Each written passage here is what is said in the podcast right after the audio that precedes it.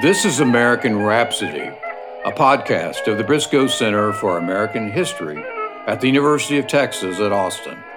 American history is many things, but it is most certainly a rhapsody, quilted together from the ragged patches of many disjointed stories, and yet somehow still managing to form a coherent whole. I'm Don Carleton, Executive Director of the Briscoe Center, a repository for the raw materials of the past, the evidence of history that we collect, preserve, and make available for use. Each episode, we talk to the individuals who helped create that evidence, to the donors who preserved it, and to the researchers who use those collections in their work. And we keep the American Rhapsody going.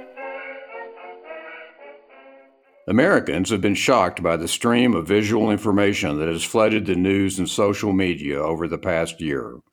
Images and videos of the vicious murder of George Floyd, peaceful protesters being assaulted and tear gassed by the very authorities who should be protecting them, looting and rioting, and an unprecedented event in the history of the United States the violent assault on the nation's capital by right wing extremists. We have also witnessed the deplorable treatment of many journalists covering these events, some targeted with rubber bullets, pepper spray, tear gas, and rough treatment, even when clearly identified. Local, state, and national authorities have failed to make the distinction between professional reporters and the protesters they are covering. The result is that riot police have attacked the very eyes of the nation. For decades, members of the press have placed themselves in harm's way to document America at its worst. The same is true for those covering our current protests. Today, we'll hear from Carolyn Cole, a photojournalist with the Los Angeles Times, whose archive is part of the Briscoe Center's collections. Over the past 30 years, Cole has witnessed and photographed major tragedies, disasters, and war. From the 1999 Columbine High School massacre and the aftermath of Hurricane Katrina in 2005 to wars in Gaza, Bosnia, Liberia, and Iraq. She received the Pulitzer Prize for feature photography in 2004 for her coverage of the siege of Monrovia, the capital of Liberia. Despite her lengthy experience working in combat zones, she didn't expect to be targeted as a journalist in her own country.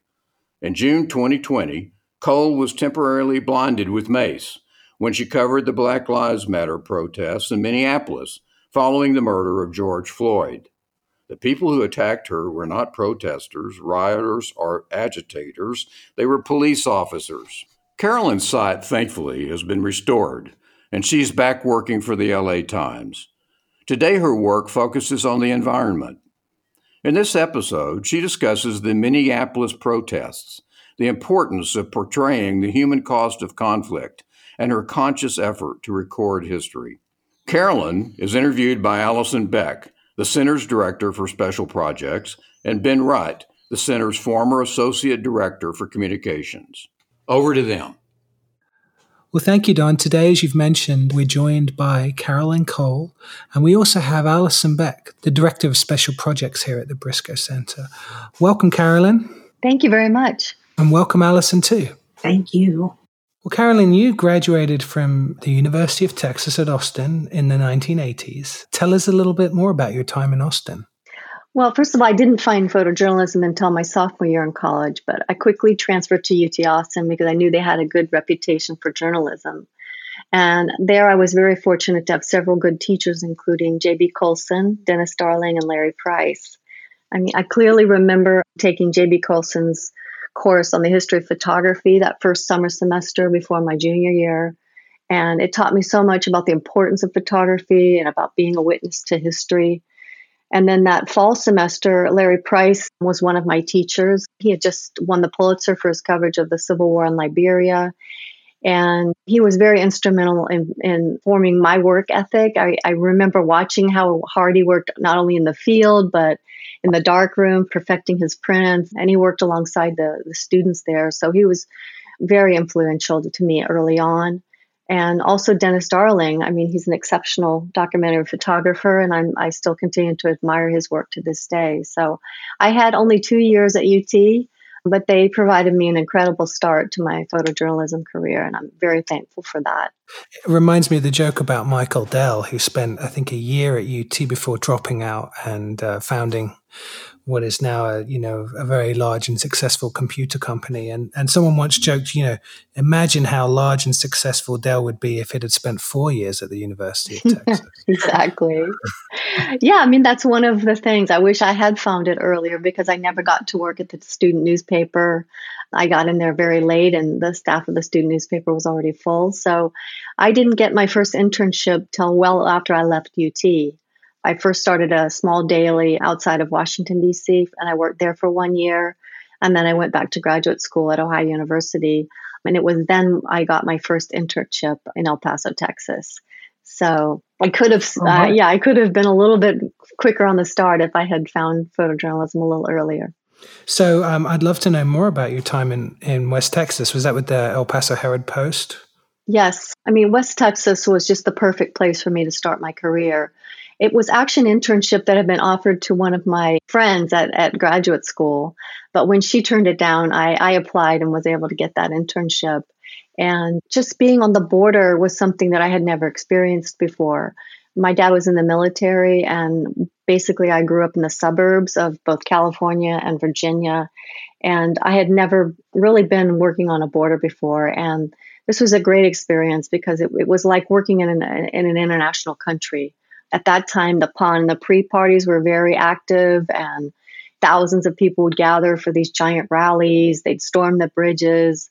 It was something I had never seen these people that were so passionate about the news and, and about their government. So, the other stories that were going on at that time were obviously the drug wars, immigration, the factory workers, many of the same stories that are still continuing to this day. So, I'm very grateful for the time that I had there and that led me to move to Mexico City a few years later, where I worked as a freelancer traveling all over Mexico and Central America and the Caribbean, including Haiti. And I think that those years I spent in Central America and Mexico were very instrumental in, you know, gaining confidence, not only the ability to work alone, working in the field, and how to travel safely, but just giving me overall confidence in myself. Yeah. And just as you described, it was I don't know how internships work today, and there's a lot of they seem to be criticized quite a lot, but it was totally where I got my confidence and my first set of skills, made all my first mistakes, and I had a had a wonderful time. I mean, I, I think there still is the opportunity for internships now, and I really recommend those for students because I had such a great experience. Of course, I made mistakes like everyone else during those early years, and, and that's what they're for. So I know that the LA Times still has an internship program.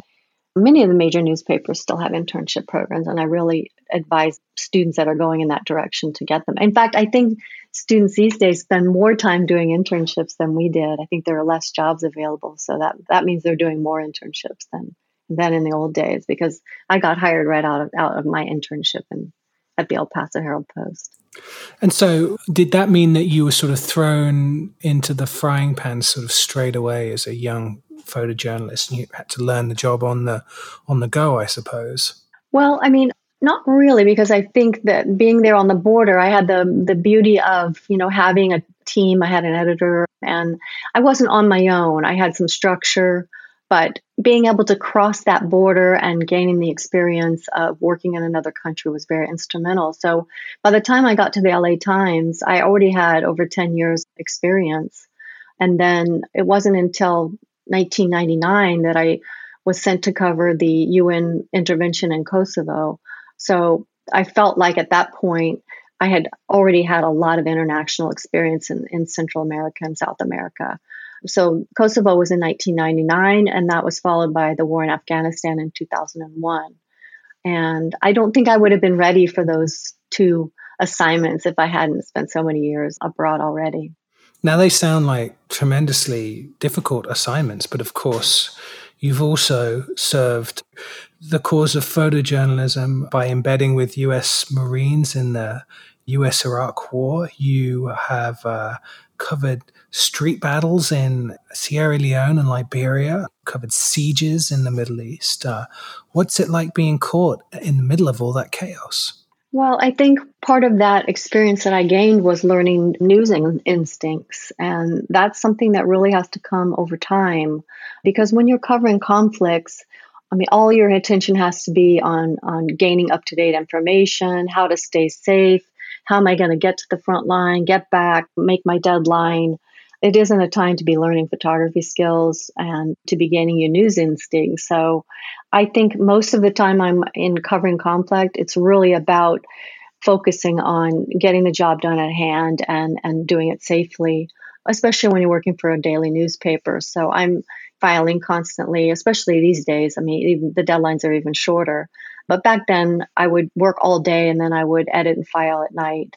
And it's an exhausting process. So there's not a lot of time to reflect on what you're doing. You're just, I was just very highly driven, focused on what the job was. How do you prepare to cover such big stories? So they tell you, okay, you're going to go to Kosovo, and how much lead time did you have? And and yeah, how- very little, very little lead time. I mean, and, and the reality is, is that you can't possibly know everything about every country that you may go to. So I, I am trying to stay on top of what the news is and, and what the developing stories are that are going on. But when you get there, you really do have to find contacts local drivers, translators, local journalists, fixers, people who definitely know the area better than I do, and people who can sort of assist you and and helping you stay safe and find the people that you need to tell the story.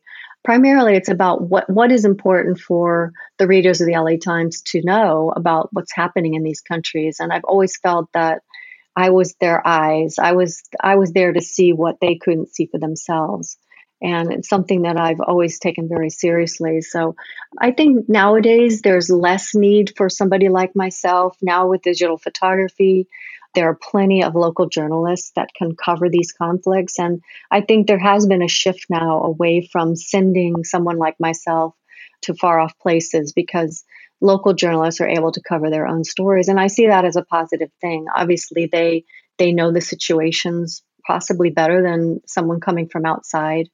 I will say, though, in, in some stories, it's an advantage to be an outsider. For instance, in Israel, I'm able to cross from the Palestinian side to the Israeli side. Even in Iraq, I was able to, you know, you can go back and forth across the front line. So sometimes it does help if you're an outsider. You know, most people around the world that are caught up in a crisis like this, they understand the importance of international journalists who are there to sort of share their story with the world. And so I've always tried to be very professional and project that professionalism and sincerity because I think that really comes across and people respond to that. I also have a very clear understanding what my role is, especially being an American photojournalist. I always felt that it was my responsibility to cover those conflicts, to be there to show what was happening, what, what the influence, what the impact of the US government's actions were. So I think just having that clear role has been very helpful to me. It seems that having that role top of mind has two advantages. One is that you've been very conscious throughout your career of being a witness to history, as you said earlier in the podcast. And I think that's a really wonderful way to put it, especially for from the historian and archivist position. That your archive, you know, there's a consciousness to that that isn't necessarily there with all the papers and archives that are that are at the center or in in other places. But then I think the other one, and you've spoken to the center about this before, is it seemed to be able to there's a mental distance you're able to keep with some pretty grueling subjects. Yeah, I think it does help me if I have that focus not to get so emotionally involved that I lose sight of what my purpose is. I mean, if I'm unable to carry out my, my job, then I, I shouldn't be there. And my job is to show what the human cost of war is, but in a way that people won't turn away from. So I don't keep a mental distance, but rather I try to bring that view as close as possible to what's going on in the world through my photography. So I think that sense of purpose really has enabled me to get close, but at the same time, not get so involved that I'm not, that I'm unable to do my job. Right. I think one of the strong characteristics of your work that's evident when we see it is your compassion for your subjects. And it's just really striking because you are surrounded by those being injured and killed and and yet you're able to continue. And so in that moment of under fire, how do you keep your focus? How do you decide what's important and how do you go about protecting yourself? Well, physically, the protection is, you know, I've always been very regimented about wearing protective gear, but I do think most of it is comes down with the people you're working with and just finding people that you have confidence in and, and, even working with other journalists that I've known from other conflicts, there was a time when a group of us were traveling to quite a few of the same places. So we knew we could rely on one another. And that really helps a lot, having somebody to watch your back and watching someone else's back. And and then also relying on local people who who know the, the area better than you do. I think those have been instrumental in helping me get through some very difficult times. But of course, several of my friends did not make it. So these these situations are very dangerous. A lot of it comes down to luck, and I certainly have been lucky. But I I do try to do everything I can to stay safe. At the same time, if you're not willing to get in there, then you're not going to get the pictures you need. And most of the time, these are places where the government doesn't want you to see what's happening. And it's your job to push past those barricades to get to the source of the story. And that certainly was the case in the Church of the Nativity. You know, even in Iraq, it was very difficult to get into Iraq before the Iraq War started and to be in there when the American bombing started. So, all of this is about access and working for a daily newspaper, I think, was very helpful to me. It's very costly to cover these kind of conflicts, and, and having the support of the newspaper and my editors gave me that extra sense of protection and has allowed me to cover a lot more stories than I probably would have been able to do as an individual. Well, Carolyn, your career has been mercifully injury free, though that is until recently. Can you describe to us? Your experience in Minneapolis over the summer? Sure. The protests in Minneapolis had been going on for about four days when my, my editor decided to send myself and one other photographer. That's definitely not the way I like to approach a story because the story had already been, it was well underway. And by the time I arrived there, I was arriving at night. The city was already in flames. And it was on the second day that I was covering a peaceful protest at one of the police precincts there was a group of protesters that were sitting down in the middle of an intersection listening to speakers. There were about 20, 25 journalists that were sort of off to the side on a side road, separated from the protesters. But we all knew that the curfew was about to, appro- you know, was approaching. And once it did, the police started coming out of the police precinct and that's when the conflict happened. You know i've never been in a situation where the police couldn't distinguish the press from the protesters. I mean we were clearly identified. I had a helmet on flak jacket gas mask my cameras around my neck. I had a big tv written on my flak jacket. I had goggles. And and most of the other journalists that were standing with me had the same kind of identifying marks, but yet the Minneapolis, it was actually the Minnesota State Patrol, came straight over to our group and fired pepper spray into our faces and then started firing rubber bullets at us. It was something I've never seen before. I know it has happened before, but I had never experienced such a direct attack by police officers. And basically my eyes were burned and I couldn't see where I was going. I had to try to get out of the scene because they weren't even allowing us to, you know, retreat. Basically, they were making us go forward with the other protesters and a group of us got cornered into a wall area. I got thrown over the wall by a, one of the officers, and it was a real nightmare and, and, an embarrassment. I mean, I have been covering conflicts for a long time, but it's never pretty when you get caught up in something like this. You were able to capture part of the scene, the audio to the scene. I'm going to play that, and I'd, I'd love you to walk us through it once it's finished playing.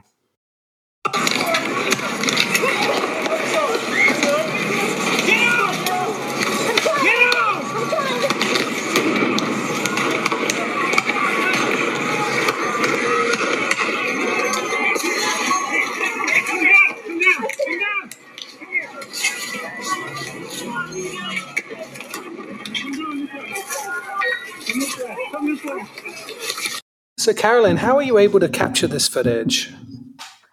I was taking pictures throughout up until the time the pepper spray hit me in the eyes. So I did get quite a few pictures off as the police patrol was coming at us directly into our faces.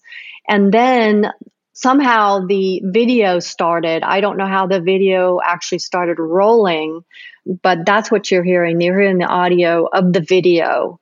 Although the video right. is just of the ground, there was one clip at the end of the video, which is when the journalist, myself included, got cornered into this walled in area and that's why I think that you'll you hear me saying I'm trying, I'm trying, but I'm trying to get over that wall, but it's about four and a half, five feet. And I already have on a flak jacket helmet and all my cameras, and I literally can't get over this fence, which is a metal fence. And they're still telling us to, you know, get out, keep moving, or whatever. And then he the police officer actually puts me up on the wall and I fall over to the other side. So that's sort of the audio that you're hearing from the video. And you can see the other journalists that are there, including my co-worker Molly Hennessy Fisk, who was shot several times with rubber bullets. As we're retreating, as we're running away, they're still firing rubber bullets at us. And I can actually see them, although I can barely see. I'm feeling along the wall to get out of this situation because I can't, my eyes are not functioning. Uh, but I do see sparks that are flying off the back of, of the reporter's body, basically. It, it seems that this is a pretty unique moment in American history you are capturing, at least in modern American history. Obviously, there are examples of civil rights photographers being treated pretty roughly by Southern troopers in the late 50s and 1960s. But this seems to be a return to that kind of treatment, and uh, and you captured it. Why do you think state troopers in Minnesota failed to make the distinction between press and protester? Well, in this case, the Minnesota State Patrol had not been out on the streets. They had been holed up. And this was the first time that the Minnesota State Patrol was coming out into the streets. And I think they had a lot of pent up anger towards towards the protesters, Obviously, the city had been burning already for three or four days. They weren't making any distinction whatsoever between the protesters and the and the press. And I think their mentality was just to clear the area. Now, the press had been allowed; they were not supposed to have to abide by the curfew. In fact, the governor the next day apologized, saying that no, the press is not subject to the curfew, but it was too late. And and the sad thing is, is I was unable to carry out my job. So to me, the the tragedy is that this kind of behavior, I mean, actually shut down many journalists. One lady lost her eye. You know, I couldn't work for a, about a month after that. The reporter continued to work, but I mean, it really is. It really does prevent journalists from going out and doing their job that they should be out there doing. Luckily, you know, there's many journalists there to cover it, but I think that's the biggest disappointment from me was that I wasn't able to carry out my job. Uh, Dr. Carleton talked about this in an editorial for The Hill as being an attack on the eyes of America. I wanted to ask you how has covering protests changed over the last 30 years? Has there been a slow creep to this sort of treatment, be it incompetence or something more nefarious? Or has it been, have we sort of crossed a threshold? Is this to all intents and purposes new? I think there has been a shift. Internationally, the shift came when Daniel Pearl was killed in Pakistan. That was when journalists started to become a direct target and and that only accelerated and exacerbated through the time in Afghanistan and then into Iraq and then Syria. I mean it's only gotten worse that journalists have become a direct target of groups that want to make a statement or for ransom and kidnapping. And, you know, prior to that, journalists really did seem to be able to travel in sort of a bubble, doing being able to do their job. People around the world understood what the job of the journalist was, that their story was going to get out. They wanted us there to, to show what was happening to them. But there was a, sh- a serious shift after those incidents in the Middle East. Now, here domestically, I think that just the rhetoric coming out of the White House really has exacerbated people's feelings about the press. And there has been a lot of hostility directed at the press in recent years that I have noticed. I guess that started when, well, it didn't just start then, but I remember covering Trump rallies four years ago. when he would point at us and, and call us liars. I mean, that certainly was a, a big shift in the way that the media had been treated. And that's only deteriorated since then. And so, in addition to that, in recent protests, we've started to see that people don't want to be identified. And that's something that is very new. We haven't been dealing with that in the past. In the past, people understood if you were going to a protest, it was a public event, you were out there to make a statement. But now protesters are demanding that we ask their permission to photograph them, to show their faces. That's a whole nother level that we haven't had in, in earlier years. Uh, so there's this changing concept of public space. Definitely, uh, definitely. And people are attacking journalists in ways that we've never seen before. I know I was at a protest here in Los Angeles uh, about a month ago, and a woman claimed that I had wronged somebody that wasn't even her. And she said, "It was that's you. You were the one that was acting disrespectful." I wasn't even there. I was in Minnesota at the time that she was describing. But people are really directly attacking the media in ways that we've never seen before. Carolyn, with that, can you compare your methods photographing with combat photography and protest photography? And how does protest and combat compare to other disasters you've covered, such as Hurricane Katrina, Columbine? Well, I've always approached my work very similarly, whether it's a local story or an international story. I mean, my goal is to get in there, figure out what needs to be told, and to make images that best represent that, whether it's a simple protest like I went to this morning with some workers at the airport or an international story. I mean, I really I really try to make images that are going to speak to people, show them what's happening, get the information out there first of all, do it in a way that's aesthetically pleasing, compositionally light and graphics. I mean, I'm really trying to combine all those elements into my work. And I think that what's happening in these days is just equally important to what we've covered over the last 30 years. I mean, nothing could be more important than what's happening with the California wildfires, with the pandemic going on this year, the economic crisis, the election. These are all critically important stories, and I really take them as important as any conflict that I've covered in the past. That being said, there is the opportunity to return and follow up with people that you may meet and photograph. That's not always the case when it's an international story. And certainly with New Orleans, I've gone back to New Orleans many times after Hurricane Katrina. I'm still in contact with some of the rescue workers that helped me during my first time there. So that's one of the advantages of being a local story is being able to follow up. I'm not a documentary photographer, so I am not on these stories over a long period of time where I'm spending, you know, months and years with people. That's not the type of photography that I do. i'm really am a photojournalist but I do stay in touch with some of them, and that can be very rewarding. And in terms of Louisiana, I was in, I was there in 2010 to cover the BP oil spill, and that story had a, a really profound effect on me. I spent about a month trying to cover the oil as it was washing up on the on the seashore, and the effects that it had on some of the wildlife there and just the environment. And I think that was when I really started to shift away from conflict and towards environmental journalism.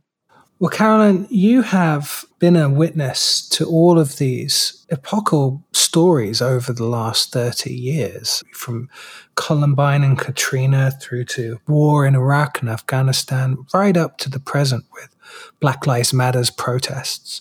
And, you know, these you've witnessed history through your eyes, and those eyes have they've been attacked recently, and, and luckily uh, they've healed as well. And you're back out there, continuing this uh, incredible documentation of American history as it unfolds before us. And we're so thankful that your archives are at the Briscoe Center. And I'd just like to know what your hopes are for the archive.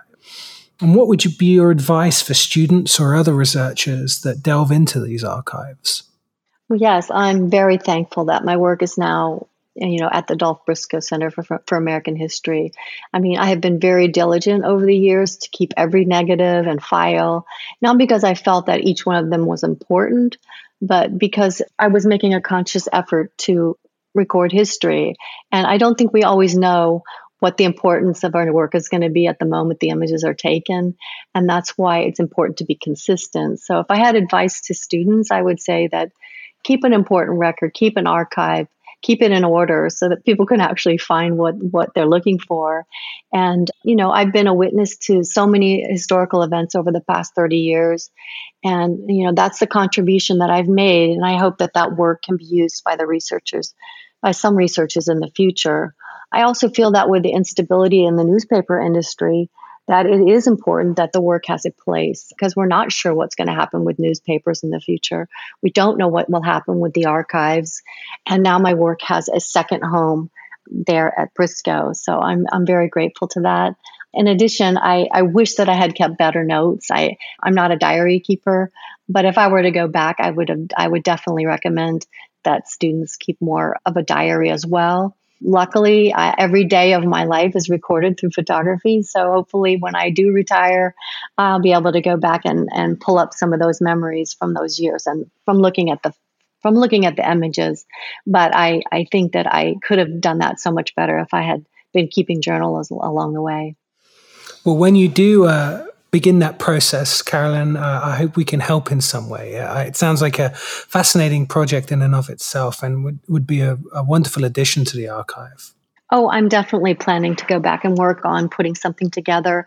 I do hope that at some point in the near future, I'll be able to come to Austin and work with you all in putting something together that will be a more formalized version of the work that I've done over the past 30 years. And I would appreciate any help you could give me. Yeah, and I just wanted to follow up with this. Carolyn, for many years, you've led and instructed teams of photographers at the annual Eddie Adams workshop mm-hmm. held in mm-hmm. upstate New York. And in fact, this is the weekend of the workshop now gone virtual since we're in the middle of the pandemic. Right. Because of the intensity of that workshop and the concentrated effort, had there been any possibility of imparting to the students that they should retain their work as an archival rec as you lead these teams? You know, I haven't really thought about telling them that, but I think that is something that should be mentioned. You know, I'm not teaching at Eddie Adams this year, and I think Eddie Adams is maybe not the venue for that because it's such a short and intense three days of photography yeah. and and storytelling. But certainly, when I have time to meet with students one on one, I think that's when I'm at my best, telling them about some of the experiences that I've had and and the things that I would have wish that I could have done. I mean, I think another element of my work is that I didn't focus on on concise areas of concentration. I think it would have been good if I had had certain areas of concentration, whether it was whether it's the environment or women or conflict or you know i think my work is very broad and that's why putting it into a book form may be more difficult. But I do tell students these days that they should be thinking about those central themes that they may want to follow throughout their career so that the work may have a more concise element to it. Well, Carolyn, I want to thank you for joining us today. And I want to just add that your archive is at a place where we believe photographs are fundamental, not ornamental, to the telling of American history. And I'm sure they will be used for decades to come to um, foster exploration of the American story. So thank you so much for joining us. And Allison, thank you for joining us as well. Thank you for having me today. I really appreciate it. And I look forward to following the podcasts that you have in the future.